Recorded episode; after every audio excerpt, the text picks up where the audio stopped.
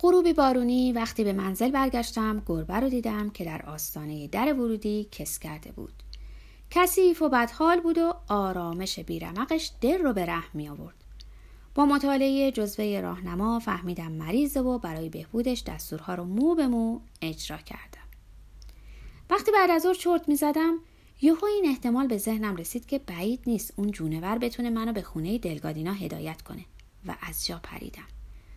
در ساک مخصوص خرید گذاشتمش و تا مغازه روسا کابارکاس بردم که هنوز مهرمون بود و نشونی از زندگی در اون به چشم نمی‌خورد.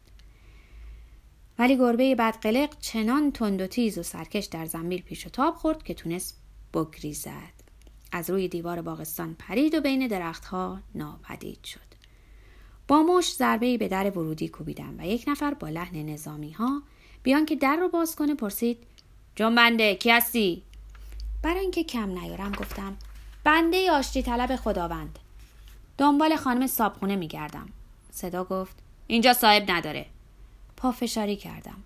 لاقل در باز کنین تا گربه رو بردارم. گفت گربه اینجا نیست. پرسیدم شما کی هستی؟ صدا گفت هیچکی. همواره اینطور استنباط کرده بودم که از عشق مردن چیزی جز تعبیر شاعرانه نیست.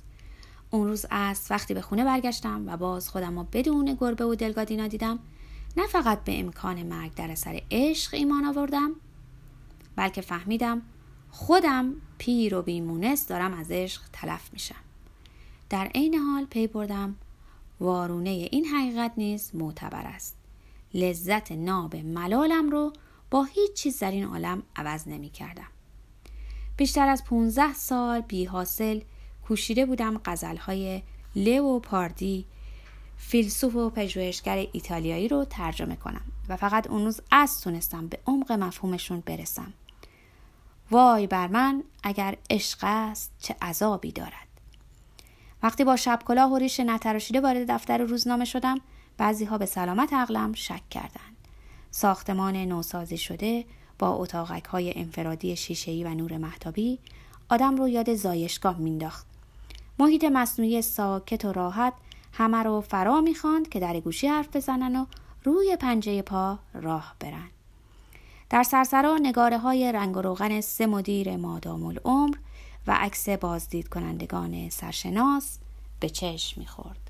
در سالن اصلی بسیار وسیع عکس قولپیکر اعضای تحریریه کنونی که غروب تولدم گرفته شده بود حضوری پر ابهت داشت. بی اختیار در ذهن با عکسی دیگر مقایسش کردم که مال سی سالگیم بود و باز با انزجار به این نتیجه رسیدم که در پورتره ها بیشتر و بدتر پیر میشیم تا در واقعیت. خانم منشی که غروب تولدم ماچم کرده بود پرسید آیا مریض بودم؟ با خوشحالی عین حقیقت رو به او گفتم تا باورش نشه. بله مریض عشق. گفت حیف که از عشق من نیست. مزاح محبت آمیزش رو با تعارفی جواب دادم. از کجا معلوم؟ دبیر صفحه حقوقی از اتاقکش بیرون اومد و فریاد زد که جنازه دو دختر در سردخانه شهرداری است که هنوز هویتشون رو کشف نکردن. وحشت زده پرسیدم چند سالن؟